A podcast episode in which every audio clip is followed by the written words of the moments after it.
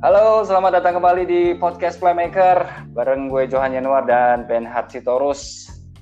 Dan kalau lo lihat akhir-akhir ini kita sudah melihat bagaimana para pemain sepak bola sering memposting kegiatan mereka itu artinya sepertinya kegiatan sepak bola sudah mulai kembali normal. Tapi apakah benar normal atau enggak? Om Ben, Halo, apa kabar? baik Jo. Udah nggak terasa ya, Apa 6 nih, Om Ben? episode ya. Berarti udah sebulan lebih nih kita nih.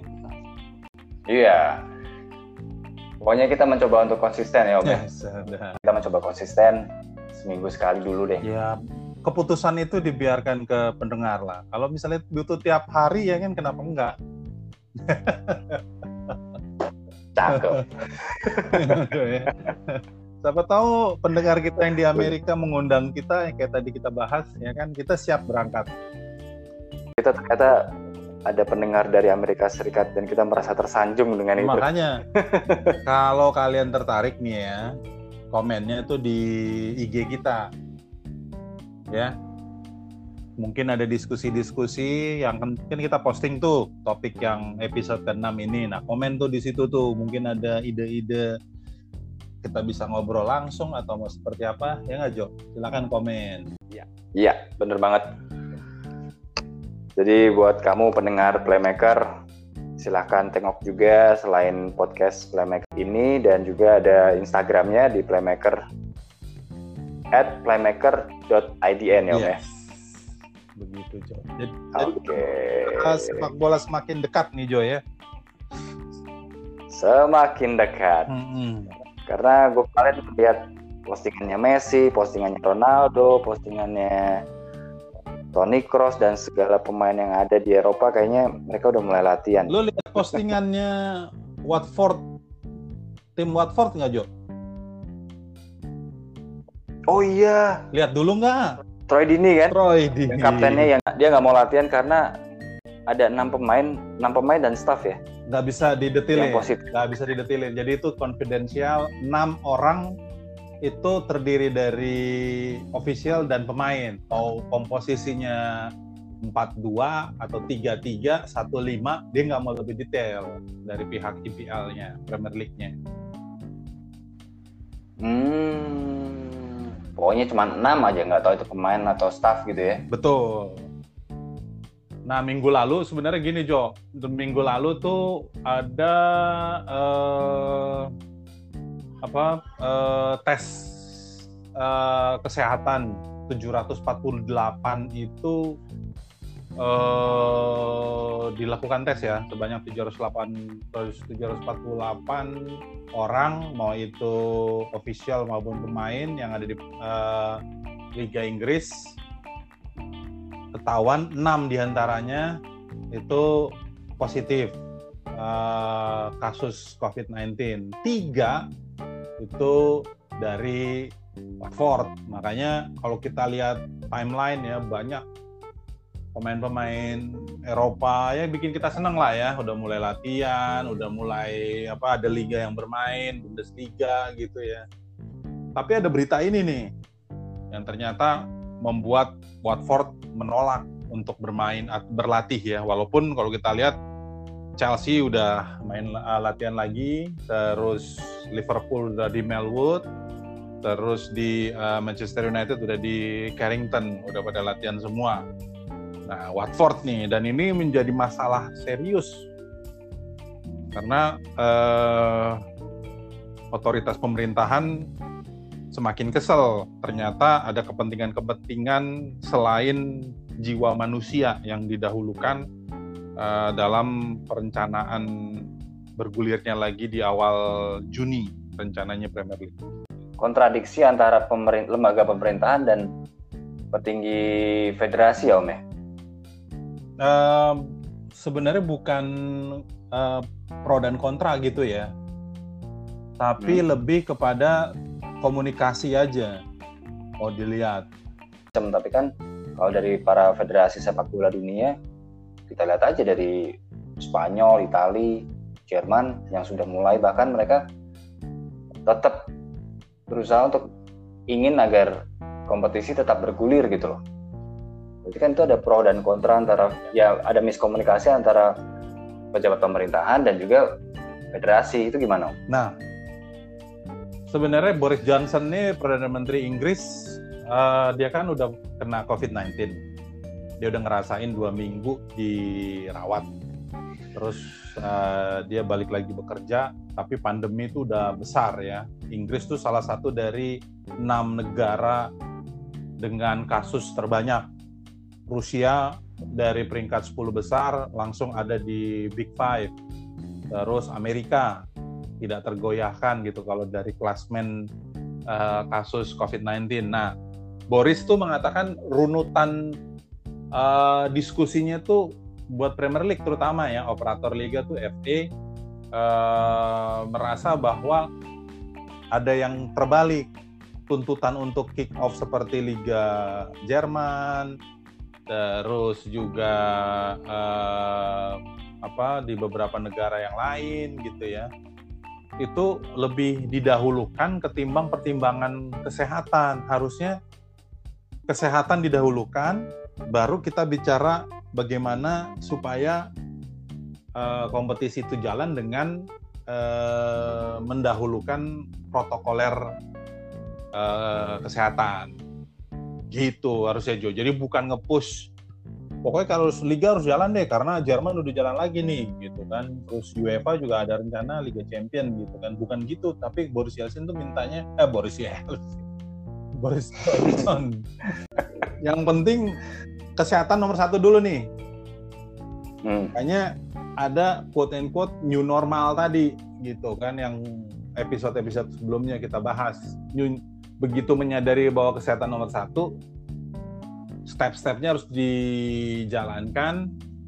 Berarti dengan kondisi new normal gitu kan, datang tes suhu tubuh, terus membawa surat keterangan dari apa klinik terdekat itu yang bahkan harus 14 hari sebelum paling apa paling lama terus uh, mereka harus uh, pakai masker, tidak ada apa uh, latihan yang dekat dan itu kelompok-kelompok kecil yang dilakukan. Nah pertandingan juga begitu kayak di Bundesliga. Tapi pahami dulu bahwa paksa yang membuat Boris Johnson kecewa itu bukan pemaksaan liga karena tetangga udah mau jalan, tapi sadari dulu kesehatan nomor satu new, new normal itulah yang akhirnya membuat langkah-langkah pelaksanaannya harus dimodifikasi.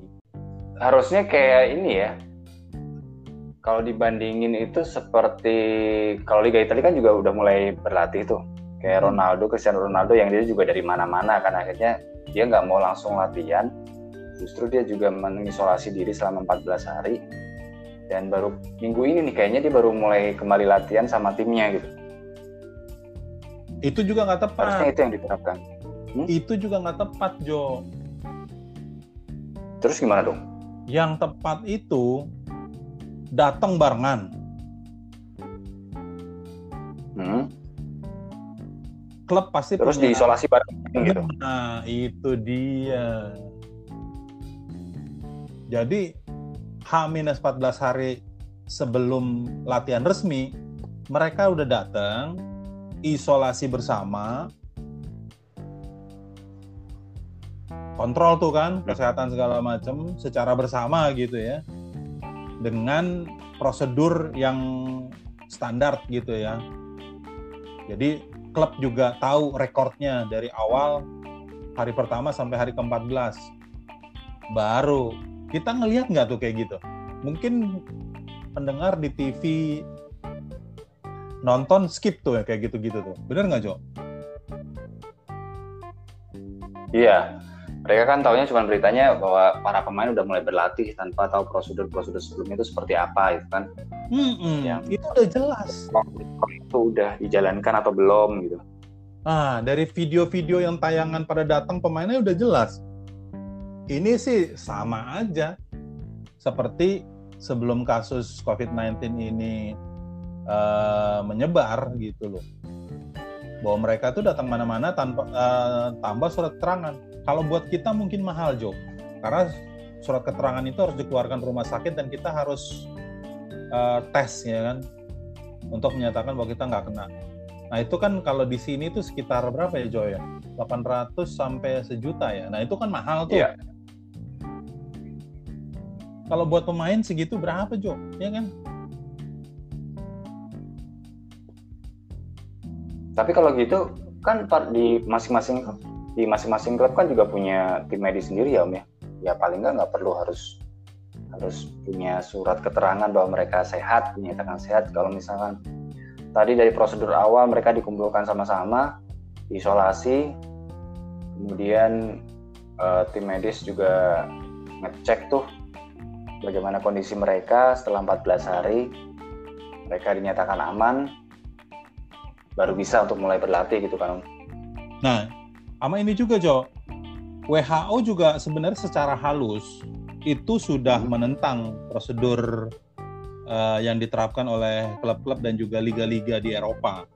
Tapi mereka secara halus. Kenapa? Karena mereka sendiri sedang dituntut di pengadilan Mahkamah Internasional sama Donald Trump karena menganggap bahwa uh, eh, WHO kurang proaktif dan itu kan jutaan dolar Amerika ya Donald Trump menuntut. Nah ini kondisi WHO lagi posisinya lagi nggak nggak baik nih. Makanya mereka secara halus sebenarnya mempertanyakan prosedur tadi karena kalau standar kesehatan WHO karantina 14 hari dari mana-mana itu sebelum berinteraksi di lingkungan yang baru itu wajib. Jadi mau tambah surat keterangan, mau apa segala macam, kan tidak standar apa yang dibawa. Tapi kalau diobservasi bersama, itu kan standarnya sama. Sebelum berinteraksi dengan lingkungan yang baru, misalnya dari luar menuju uh, apa rumah, isolasi diri dulu gitu kan, dan itu kan wajib tuh. Nah tapi harusnya secara bersama-sama karena dia akan berinteraksi dengan orang-orang yang dalam klub itu. Secara halus WHO tuh udah mengkritik sebenarnya tapi tidak terlalu keras karena posisi mereka sedang tidak baik. Mereka dianggap terlalu apa lemah, terus juga Donald Trump yang paling keras dia sudah memasukkan tuntutan ke Mahkamah Internasional. Itu yang membuat WHO sebenarnya mau mengkritik liga-liga di Eropa tuh tidak terlalu uh, keras gitu ya. Protokol-protokol itu sudah dijalankan belum Om di Liga Inggris? Coba lo perhatiin Jo yang kayak kita bahas di episode kelima kemarin ya. Hmm. Mereka tuh datang dari mana-mana loh. Dan itu dari publish, mungkin agak skip ya. Uh, pendengar sama penonton kalau di TV gitu ya, lihat-lihat uh, tim-tim pada latihan-latihan lagi gitu. Mungkin agak skip, tapi mereka tuh datang dari mana-mana dan yang disyaratkan itu membawa surat keterangan. Masalahnya tuh mereka tuh bukan jutawan lagi, Jo, miliarder, triliuner bahkan ya.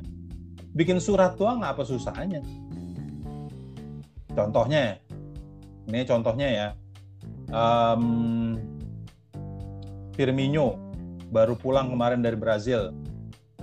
Itu kan nggak tahu dia dengan siapa dia bersosial gitu kan berkomunikasi sosial dengan uh, berinteraksi dengan siapa datang ke Melwood. Ada surat keterangannya bahwa dia sehat gitu ya. Bukan yang menuduh bahwa surat itu palsu tapi bener nggak gitu? Akurat nggak? Karena COVID-19 itu baru terlihat dan tidak ada gejala setelah 14 hari. Jadi baru terlihat 14 hari, diproses menuju 14 hari itu nggak ada gejala yang terupdate saat ini ya berdasarkan data dari WHO. Kan bahaya, ya nggak Jo? Nah, kalau nonton film konspirasi teori ya Jo ya, sebenarnya ada grand design ya, yang kadang-kadang tuh di luar akal dan logika kita gitu. Kenapa akhirnya Bill Gates ya uh, Microsoft ya dia getol buat uh, vaksin segala macam. Kan bukan ranahnya dia lah di medis gitu ya. Itu kan sebenarnya kalau dalam apa teori-teori konspirasi gitu ya mungkin hal itu ada grand design di balik itu gitu. Ada juga yang dibilang ini uh, senjata kimia lah, persaingan bisnis, kekuatan apa uh, dua kutub antara Amerika dan Tiongkok segala macam gitu ya. Kalau ada konspirasi konspirasi eh, teori kayak gitu tuh ya mungkin iya gitu. Tapi uh, apa yang dilakukan sama liga-liga itu sepertinya ah yang penting mandatory public service lah gitu ya. Mungkin lip service dan public service yang dia tunjukin. Tapi uh, benar-benar menerapkan standar uh, kesehatan WHO jujur enggak. Contoh gini Jo. Cristiano Ronaldo Jo ya. Hmm. dia itu paling kaya menurut Forbes ya. Forbes ya, Forbes. Di 2002 eh, 2019 per detik itu dia menghasilkan uh, sekitar 1,3 miliar rupiah. Jadi kalau dia harus di karantina 14 hari sebelum latihan bareng, klub harus mengkompensasi dia itu per detik 1,3 miliar kali total pemain yang ada di Juventus. Itu hitung-hitungan yang harus dikonversi karena pemain punya obligasi ke klub ketika latihan dengan durasi yang sudah ditetapkan. Di kontrak tuh ada tujuh latihan-latihan sebelum pertandingan, latihan-latihan sebelum kompetisi bermulai itu dua setengah jam. Itu ada tuh. Tapi masing-masing klub berbeda ya. Ada yang tiga jam ada yang dua setengah jam ada yang empat jam. Tapi itu klausulnya jelas. Jadi kalau pemain dituntut untuk 14 hari sebelum latihan itu harus dibayar kompensasinya Jo. Ini faktanya. Yang mungkin di diskusi-diskusi dan juga mungkin di analisa-analisa sepak bola lain belum pernah dijabarkan nih seperti ini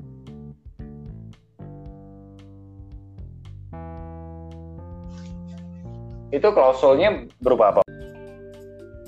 Jadi dari uh, buyout klub lama ke klub baru gitu ya, hmm? durasi bisa lima tahun gitu ya. Di dalamnya tuh mengatur juga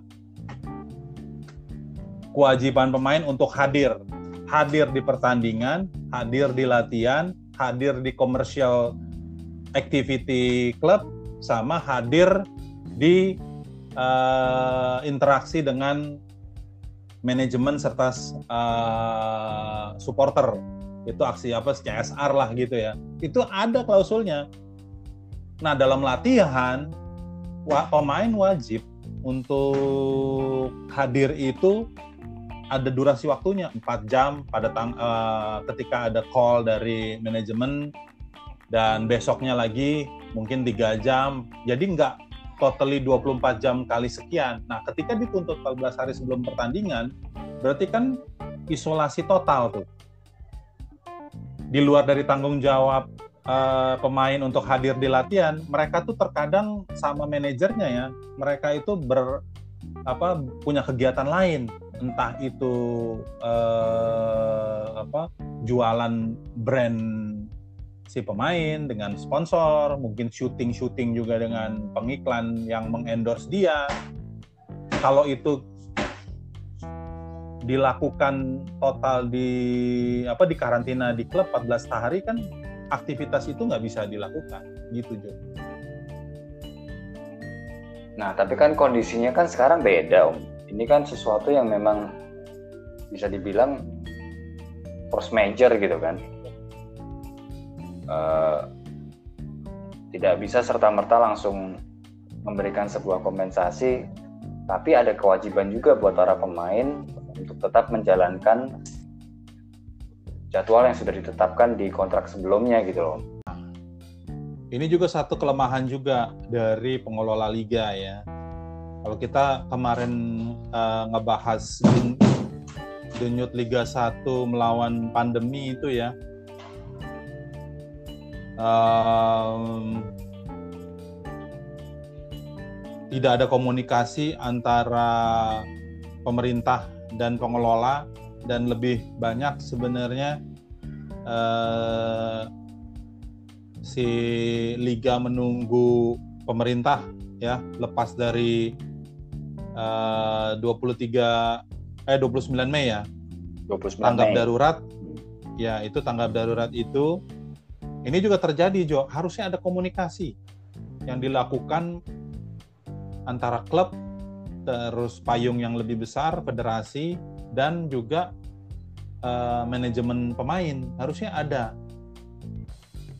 Jadi nggak serta merta itu semua diputuskan karena force major tapi harus ada diskusi-diskusi yang dibangun.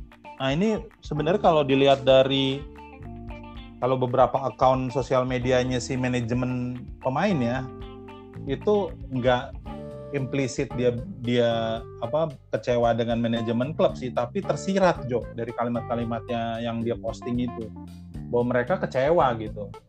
Ketika tuntutan lebih banyak uh, kepada pemain tapi nggak dipertimbangkan solusi yang harusnya dicari dan itu harusnya dijembatani bukannya pemain dengan klub tapi karena yang taken itu adalah agen-agen pemain, harusnya agen juga dilibatkan.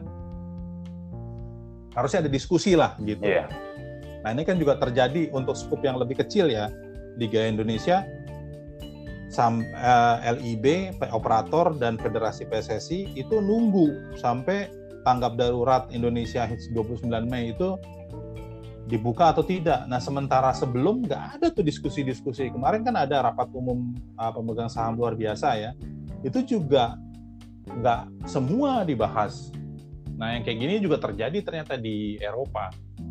Bahwa mereka nggak detail untuk ngebahas ini sampai akhirnya klub hanya public service aja mereka uh, nih loh, gue udah ngejalanin loh gitu standar apa namanya uh, step-step uh, yang diwajibkan untuk dijalankan. Tapi in detail itu enggak.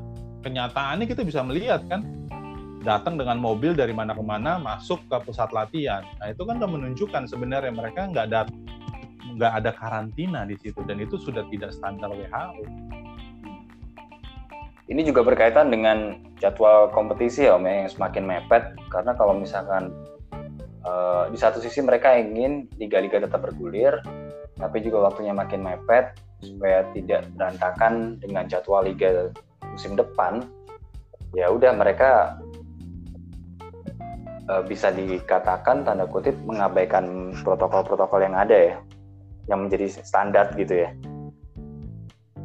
Sebenarnya uh, Liga Inggris lah terutama ya dia juga udah nyiapin sebenarnya kan Jo kondisi terburuk ketika jadwal uh, berbenturan dengan sisa waktu yang ada gitu. Jadi mereka ada rencana akan menggunakan tempat netral dan pertandingan itu uh, diadakan 72 jam sekali. Jadi tiga hari sekali itu ada pertandingan, tapi di tempat netral di mana supporter nggak bisa nonton langsung gitu. Nah, itu kan sebenarnya skenario yang dijalankan dan UEFA sebenarnya kuncinya itu di UEFA. Dia udah mundurin Euro ke tahun depan berarti kan membuka uh, tembok tuh. Karena kalau euro tetap di 2020, itu ibarat tembok Cina tuh Jo, tangguh dan semua harus berhenti di uh, batasan tembok itu. Tapi temboknya udah dipindah nih, harusnya kan bisa lebih leluasa. Tapi ada masalah baru lagi Jo. Kalau mundur terlalu lewat, ini berhubungan dengan precision karena mereka tetap berminta bahwa precision itu tetap dijalankan jadi cukup rumitnya gitu Jo. Tetap dijalankan di tahun 2020 walaupun bukan Agustus. Jadi September mereka minta. Tapi ada dua minggu preseason.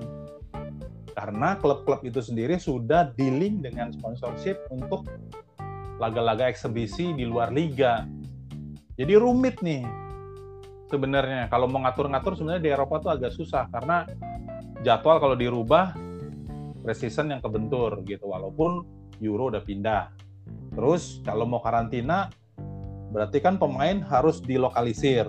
Berarti tidak ada kegiatan lain selain latihan. Nah, itu kan sebenarnya di luar-luar jam latihan udah ada ikatan-ikatan bisnis yang dikelola sama manajemen pemain. Nah, itu juga gimana caranya nih? Sebenarnya manajemen manajer-manajer pemain itu kalau ngomongnya di sosial media ya bahwa mereka sebenarnya membuka peran diskusi mau bagaimana karena uh, klien-klien mereka juga sadar bahwa ini kondisi yang tidak normal gitu ya. Jadi ada ada jalan tengah tapi itu tidak dilakukan oleh klub gitu Jo. Berarti ujung-ujungnya ini ada yang diuntungkan dan ada yang dirugikan dan yang diuntungkan pasti uh, yang ingin diuntungkan pasti pengen menekan supaya supaya sepak bola ini tetap bergulir ya Om ya. Tapi ada yang lucu Jo kalau diuntungkan dirugikan Jo. Ini sebenarnya ada yang lucu. Jadi ego-ego apa istilahnya ya? Ego-ego nggak ada nggak beralasan lah. Manajemen United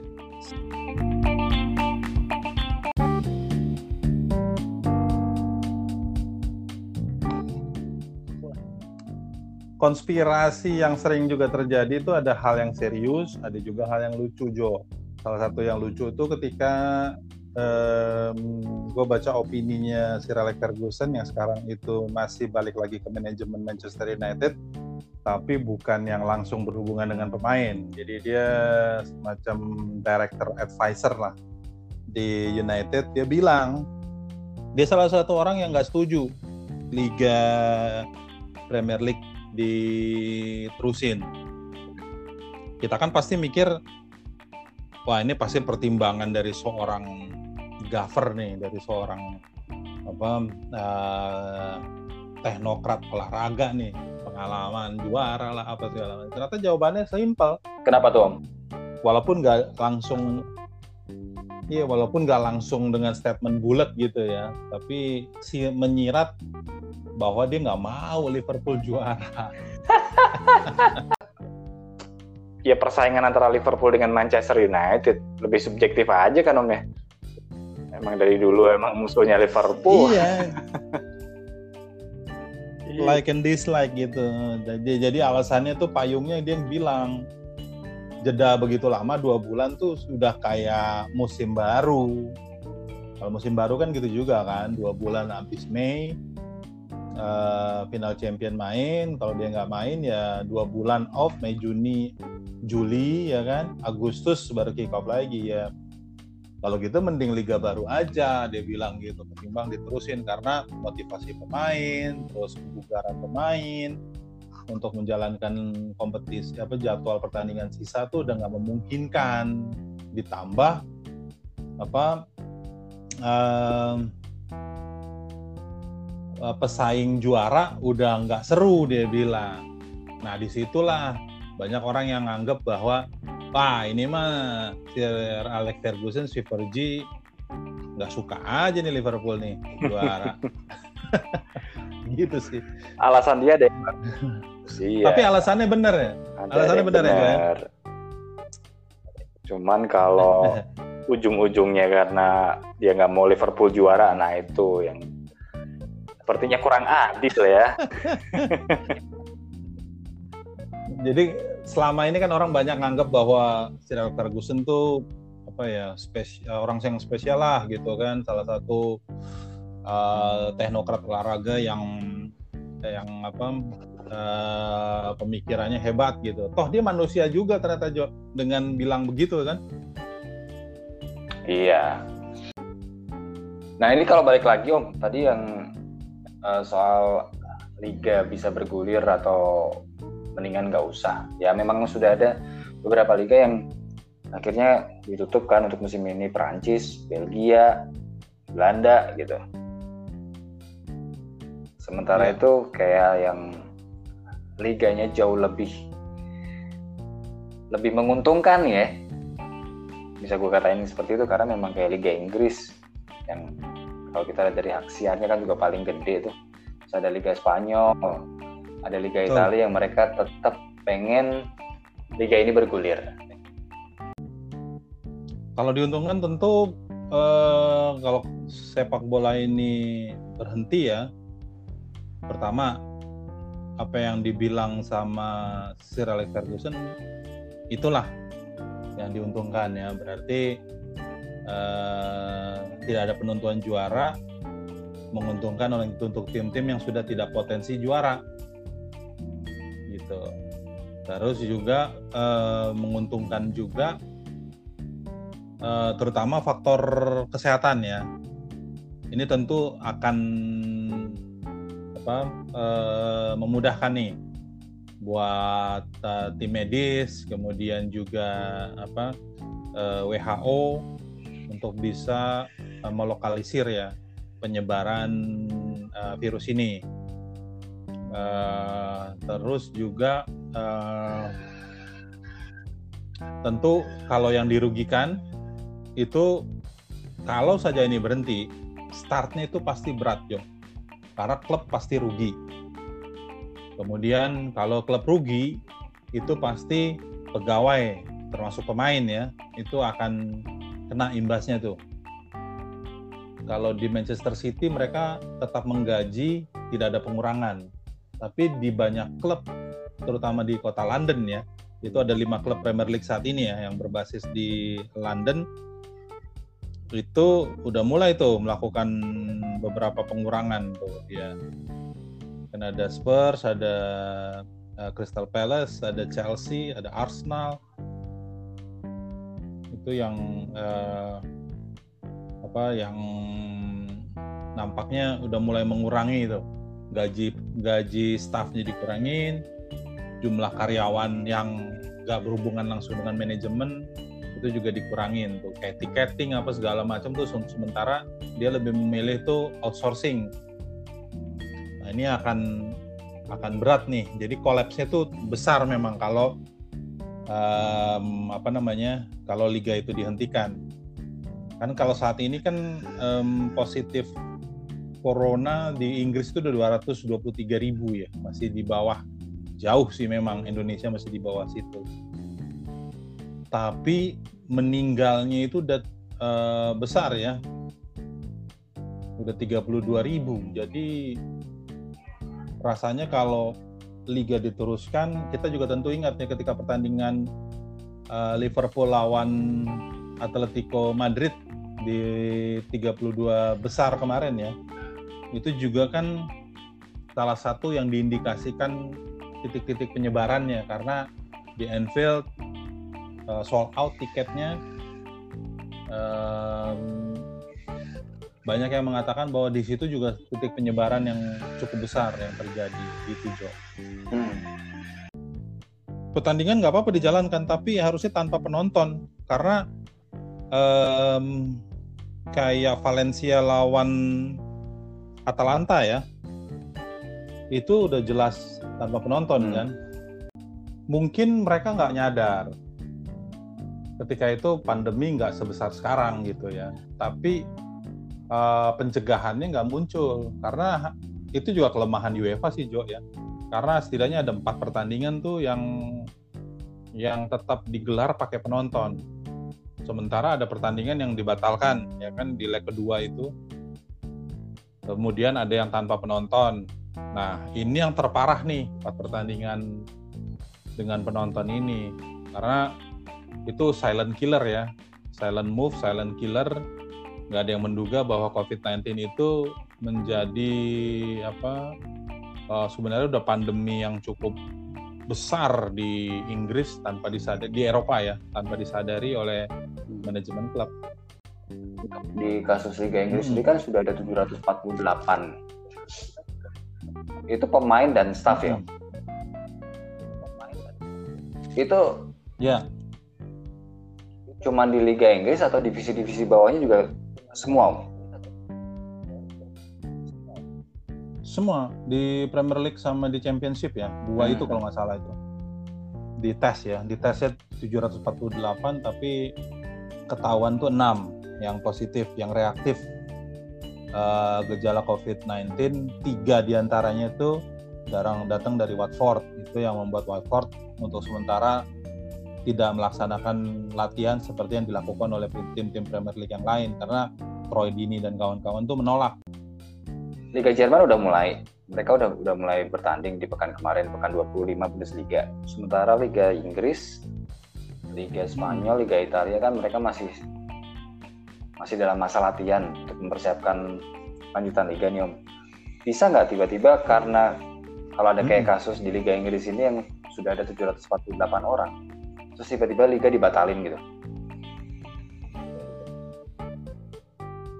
tuntutan itu kan udah muncul uh, eh, PM Inggris bilang wali kota London Sadikan juga bilang terus juga uh, Kalau PM Inggris dia mengacu kepada rekomendasi dari Sekjen PBB ya. Jadi udah udah tuntutan tuh udah ada. Kasus ditambah kasus di hasil tes ini ya. Jadi di tengah liga berjalan di seberang di Jerman ada kasus baru nih muncul. Uh, ada kasus yang apa namanya krusial yang muncul. Jadi ya ini semacam tuntutan ya agar uh, tidak usah dilanjutkan. Nah ini yang membuat judul kita di episode kali ini nih bahwa semakin ke mana nih arahnya. Iya, iya. Tapi kalau dari Eva sendiri reaksinya gimana? Dari tuntutan Perdana Menteri yang dia nggak mau. Kalau di Jerman kan justru Perdana Menterinya si Angela Merkel kan memang dia mengizinkan gitu Open aja. Open ya. Beda dengan yang iya, beda. ini kan Perdana Menteri Inggris. Eva-nya gimana bereaksinya? FA justru nggak ya hmm. karena ada duit depan mata kan Jo. Bahkan kondisi terburuk mereka tetap mengamankan hak siar. Jadi mereka udahlah kalau emang nggak memungkinkan uh, penonton ya udah hak siar. Karena ada revenue di sana. FA justru pengen seperti klub-klub keinginan klub-klub itu jalan liganya. Nah, jadi sebenarnya akan kolaps Jo. Kalau liga itu berhenti itu pasti akan kolaps klub pasti banyak yang kesulitan karena kompensasi pemain segala macam tidak main kan tetap sampai akhir musim Jo. Klausul itu walaupun ada kasus begini paling diskonnya hanya beberapa tapi bayarannya tetap harus full. Kan cuma 10% kan atau 12 setengah kalau Manchester City. Tapi rata-rata tuh 10% diskonnya gaji pemain. Tapi harus tetap dibayar sampai akhir musim. Pemasukan nggak ada, bayar sampai akhir musim Wah, berat. Sergio Aguero itu setengah tribun, Jo. Bayaran per minggunya, setengah tribun dari Emirates Stadium. Eh, dari Etihad Stadium.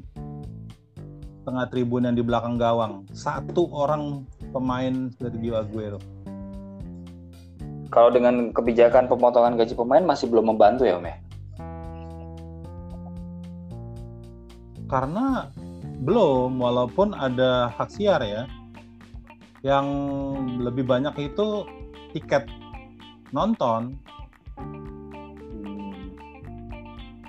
Tapi ketimbang tiket nonton nggak ada, hak siar masih lebih menguntungkan. Termasuk juga eh, pemasukan dari jualan e-board apa branding uh, sponsor, ya. sponsor ya iklan lah ya ya itu juga kan ada yang sponsor-sponsor yang satu paket dia udah bayar in advance karena ada branding di jersey dan segala macam tapi ada juga yang pemasangan-pemasangan per pertandingan dan juga apa per match view itu. Setiap kali pertandingan billboardnya apa e-board e-boardnya itu ya itu juga akan hilang dan itu sangat signifikan itu Jo. Karena activity-activity yang lain pasti juga kan kegiatan-kegiatan komersil yang lain pasti akan juga putus gitu.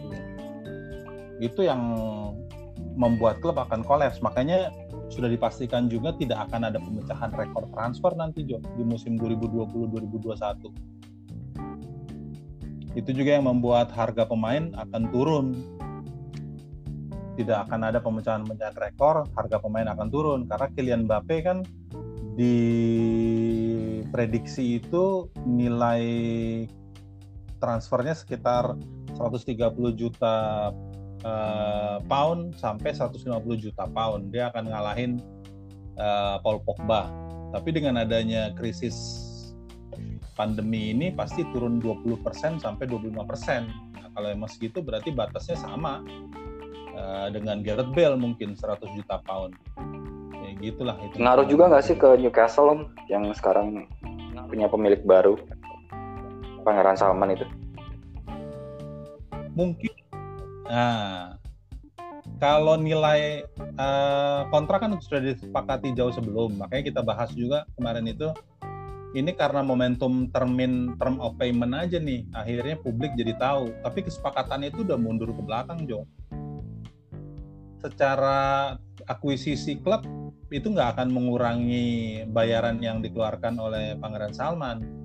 Tapi kebijakan beli pemain itulah yang akhirnya mungkin tidak akan banyak di awal musim 2020-2021. Apalagi kan ada financial fair play. Kejadian Manchester City kemarin yang di band 2 tahun, tentu ini juga warning juga. Karena Liga Inggris tuh udah multi multinasional kan ownershipnya banyak itu orang pengen beli agar bisa menjadi pemasukan gitu. Karena tadi hak siar tiket stadion terus komersial value-nya yang tinggi. Tapi ada financial fair play juga yang membuat Newcastle dari jauh-jauh hari itu tidak akan bisa jor-joran. Cuma akan terreduksi lagi nih Eh, biaya-biaya yang akan dikeluarkan Newcastle terhubungan dengan pembelian pemain karena kasus COVID-19 tadi. Mereka juga tentu akan hati-hati karena udah rugi banyak nih. Mereka bayar staff, mereka bayar pegawai, mereka bayar gaji pemain, di tengah pemasukan nggak ada. Gitu, Jo. Liga Inggris, Jerman, eh Liga Jerman, Liga Inggris, Spanyol sama Italia untuk jadwal pertandingan kalau nggak ada perubahan kan mereka akan digelar kembali pertengahan Juni om ya. Nah kalau yeah. sampai pertengahan Juni jadwal itu nggak nggak terrealisasikan sudah pasti ditutup nggak liganya musim ini? Mungkin tidak karena tadi clue-nya kan ketika UEFA memundurkan Euro ke tahun depan. Jadi agenda tuh akan lebih longgar. Uh, uh, kick off musim baru juga akan mundur. Cuma klub tetap mewanti-wanti ada uh, apa break season karena mereka mau uh, eksebisi di luar liga. Nah itu mereka tetap minta dua minggu ya dan mereka bahkan udah mematok itu Agustus. Tapi kalau dihitung-hitung kayaknya cukup berat karena final champion itu sendiri kan rencananya Agustus UEFA akan bikin. Makanya mereka tetap meminta minimal itu dua minggu walaupun geser bukan Agustus. Jadi sebenarnya memungkinkan sih Jo, kalaupun nggak Juni bergulir gitu ya, mundur dari pertengahan Juni itu masih masih mungkin karena nggak ada Euro, terus uh, klub juga akhirnya melemah, uh, apa laga eksebisi bisa lepas dari Agustus karena ada final champion dulu, baru kan setelah itu klub lepas dari liga kan, baru mereka akan eksebisi segala macam dua minggu, jadi ya masih memungkinkan. Tapi yang lucu sebenarnya kalau di Eropa tuh tadi ya apa namanya uh, dinamikanya itu eh, mereka ngepush walaupun ada kasus-kasus eh, apa namanya baru COVID-19 di Watford terutama yang menolak latihan tapi di Indonesia nih Jo. Di Indonesia kita udah bahas nih di episode sebelumnya nih. Masih belum ada. Yang diharapkan kan diskusi-diskusi dulu kan cuman ya federasi dan stakeholders yang lain masih menunggu keputusan pemerintah. Iya, makanya sebenarnya ada update nih mereka akhirnya kan uh, melaksanakan rapat umum pemegang saham luar biasa itu Senin kemarin Jo 18 Mei. Tadi udah kita sempat singgung dikit ya. Tapi nggak tuntas. Ya tetap menunggu dan tidak ada solusi untuk subsidi ke klub yang sudah dijanjikan oleh PT Liga Indonesia Baru. Ini kan gawat. Kalau tentang hubungan kalau kita tadi ya ngebahas Inggris, Jerman, Italia, hubungan federasi, pengelola liga sama klub tuh udah jelas. Mereka selalu berhitung itu bergerak bersama tuh. Jadi seperti triangle gitu ya, tiga titik federasi, liga sama klub. Ketika ada keputusan itu semua mengikat gitu kan Nah kalau ini udah ada pertemuan, tapi masih menggantung gitu loh Jo. Kan itu udah sebenarnya sudah disepakati di awal musim tuh, adanya subsidi karena sponsorship liga.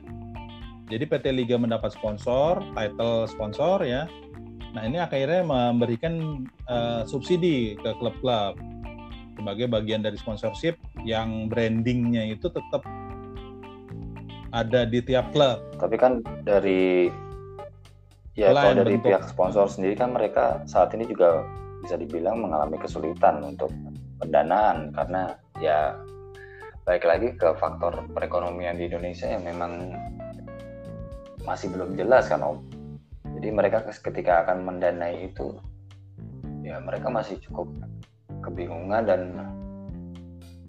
mungkin ada prioritas yang lain yang harus mereka lakukan. Kalau kalau kita melihat di Eropa sebenarnya kan eh, apa kompensasi awareness yang diberikan sponsorship ke liga itu mereka nggak ngelihat lagi bahwa itu harus dieksekusi dengan adanya um, interaksi penonton dengan pertandingan gitu ya. Entah itu dalam bentuk di dalam stadion atau uh, mungkin juga uh, tayangan TV gitu ya. Jadi nggak terben, jadi skupnya itu mereka nggak cuma di situ. Itu kalau di Eropa ya. Tapi kalau di kita, ketika tidak ada pertandingan, kompensasi itu terhenti. Walaupun kalau di Eropa itu tidak 100% ya, tapi kompensasi itu harusnya berlanjut. Nah kalau di kita berhenti, ya berhenti. Hmm, itu yang membedakan. Ini Iya, jadi kalau dari Europees kemarin kan itu eh, apa namanya laporan dari perseroan klub selama periode Februari Mei gitu ya. Terus juga eh, apa namanya eh, periode Januari Mei, kemudian proyeksi bisnis di tahun 20, terus sempat dibahas juga pengunduran dirinya komisaris. Ini yang sempat kita hmm. bahas hmm. juga tuh rangkap jabatan itu loh Jo. Tapi subsidi ke klub ternyata tidak terbahas padahal itu yang penting loh untuk menyelamatkan liga itu kan salah satunya adalah kepastian klubnya masih tetap mau main apa enggak ya kan Jo iya kalau satu klub aja mundur kira-kira satu kompetisi bisa jalan apa enggak ya kan pasti bakal buyar ini Cuman kalau Liga Indonesia kan masih baru ya, ya. mungkin masih secara jadwal, secara peserta klub yang ikut masih bisa dimodifikasi kali ya. Kan mereka kan kita masih masih tiga pekan doang. Nggak, Nggak bisa ya? Jo. Nggak bisa. Jadi sponsorship itulah yang akhirnya ini juga gue menjadi pertanyaan gitu Jo ya. Sebenarnya yang diberikan kompensasi itu apa ya sponsor liga ke hmm. Liga 1 gitulah taruhlah ya. Liga 1, Liga 2 gitu. Jadi apa? Kalau murni pertandingan di mana ada interaksi penonton ke dal di dalam stadion, ya memang akhirnya terhenti. Tapi sebenarnya kalau ngelihat di Eropa kan kompensasi itu bisa macam-macam gitu loh, Jo entah itu apa liputan khusus di TV, entah itu profiling uh, klub di mana ada branding si sponsor liga, entah itu mungkin apa statistik yang ditayangkan dengan branding si sponsor liga. Jadi kompensasi itu bisa macam-macam. Nah, delalanya gitu Joy di liga kita ternyata itu memang related to match Oh, nggak ada match, nggak ada komentasi sama Ketika... sekali gitu ya? Nah, ini kan baru tiga pertandingan nih Liga 1 2020, tiga, tiga pertandingan berjalan gitu ya. Terus kasus uh, pandemi ini muncul. Terminnya terhenti karena sponsor bilang karena nggak ada pertandingan. Nah ini kan sebenarnya harusnya kebayangkan banyak hal sebenarnya yang harus dibahas. Karena force major ini gampangnya gitu ya ketua PSSI bilang liga bisa batal karena force major itu juga memperkeruh suasana harusnya dicari dulu solusi-solusinya ketimbang keputusan cepat begitu karena tadi kan kita nggak bahas begitu kolaps naik lagi pasti kalau nggak ada subsidi klub dia akan resign. Kalau resign jadwal kompetisi akan pincang kalau pincang kecenderungannya tunda atau stop. Nah itu lebih gawat kan? Gitu Jo. Hmm, oke oke. Iya beda penanganan ya kalau dilihat dari liga-liga yang ada di Eropa sama di Indonesia kan ya kita masih liga belajar sih liga belajar. Tapi paling nggak kita bisa bisa tiru yang dilakukan nah, gini, Eropa. Gimana? Gini Jo. Mestinya sih ya hmm. kan trip-trip ke Eropa tuh sering ya. Petinggi PT Liga Indonesia Baru terus eh, pengurus PSSI Expo gitu kan banyak tuh yang di studi banding tuh harusnya lebih jelas deh.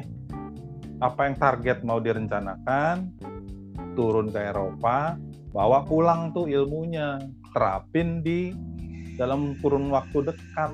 Gitu loh Jo. Iya. Ya paling nggak kan tetap dari federasi kita harus tetap proaktif supaya solusi menghadirkan solusi-solusi yang ada gitu ya. Nggak cuma hanya nunggu dan nunggu aja gitu itu kan yang harus dilakukan oleh bola kita ya om ya. Iya. Ditambah juga uh, liga-liga Eropa tuh ngelihat pasar kita loh Jo. Bundesliga ya berkali-kali itu uh, proaktif menawarkan metode-metode pembinaan, metode-metode kompetisi, metode-metode produksi TV itu ke pengelola liga di Indonesia. La Liga juga begitu. Mereka udah buka bahkan di sini. Jadi mereka tuh proaktif. Jadi kalau ditanya apa namanya seberapa besar sih impact-nya kehadiran mereka, seberapa besar perjalanan yang dilakukan pengurus terhadap ilmu yang dibawa, itu yang kadang-kadang apa ya lemah banget gitu loh. Jadi mohon maaf kok kayaknya nggak serius ujungnya ke situ tuh.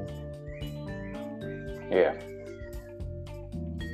Ya kita berharap nanti setelah khususnya di Indonesia, Liga Indonesia sebelum tanggal 29 Mei sudah ada solusi-solusi yang dilakukan oleh para pejabat-pejabat federasi dari kita ya Om ya.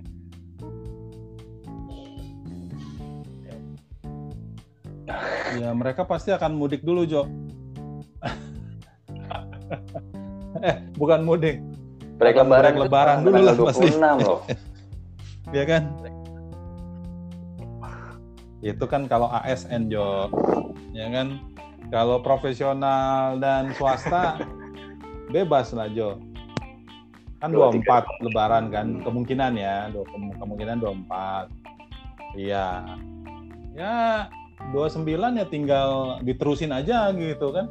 Nggak akan ada nampaknya eh, gerakan-gerakan baru nih dari stakeholder sepak bola kita setelah RUPS PT LIB Senin 18 Mei kemarin. Kayaknya sih nggak akan sempat lagi lah Jo. Kayaknya ya. Karena hari Minggu besok hmm. ya kan hari Minggu besok udah Lebaran Pak itu pasti akan sibuk pasca Lebaran gitu ya. Mudah-mudahan sih kalau kita ngomongin gini, mereka buru-buru tuh Jo, abis Lebaran ya kan hari pertama tanggal 26 gitu misalnya, apa 25 mereka langsung tuh ya kan untuk buktiin nih omongin kita salah gitu Jo. Buru-buru deh tuh RUPS kedua kayak RUPS keberapa gitu kan. Nih salah lo kan kita pengennya sih kayak gitu kita jadi salah gitu loh Jo ya kan Jo Iya, walaupun kemungkinannya tipis. walaupun kita yakin pasti akan berat.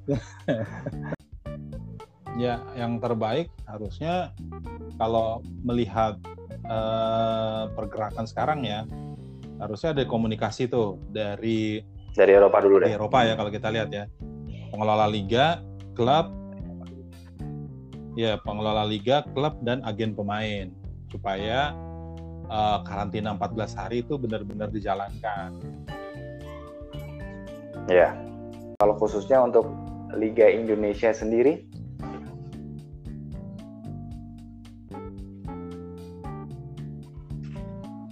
Kalau kita segera cepat itu. Agenda-agenda yang nggak terbahas di RUPS kemarin dituntasin gitu. Karena ini akan berimbas klub akan kolaps dan kalau klub mundur menerusin sisa kompetisi akan lebih berat. Karena kan kalau liga kita berbeda dengan Eropa ya. Kalau Eropa tuh ada paruh musim karena nyebrang uh, tahun nyebrang tahun ya dia. Kalau kita kan sebenarnya satu tahun penuh, mulainya Maret, sayangnya kemarin terhenti. Jadi ada satu tahun penuh yang bisa dikejar sebenarnya. Cuman harus dipercepat itu, disiapkan uh, apa skenario skenario nya sebelum akhirnya uh, pemerintah melepas masa tanggap darurat. Jadi jangan menunggu kesalahannya dari apa federasi dan pengelola liga tuh kan diserahinnya ke pemerintah gitu yeah. loh. Ya pada intinya apa pun keputusan yang nanti akan dilakukan hmm. oleh federasi, kemudian stakeholder sepak bola, komunikasi saat ini adalah paling penting baik itu antara federasi dengan pemerintah masing-masing kemudian juga dengan klub, manajemen klub, pemilik, pemain pelatih dan staff. Yang penting adalah mau liga ini berjalan atau mundur, kita harus bisa melihat dari faktor untuk saat ini yang yang terpenting adalah faktor kemanusiaan dan kesehatan.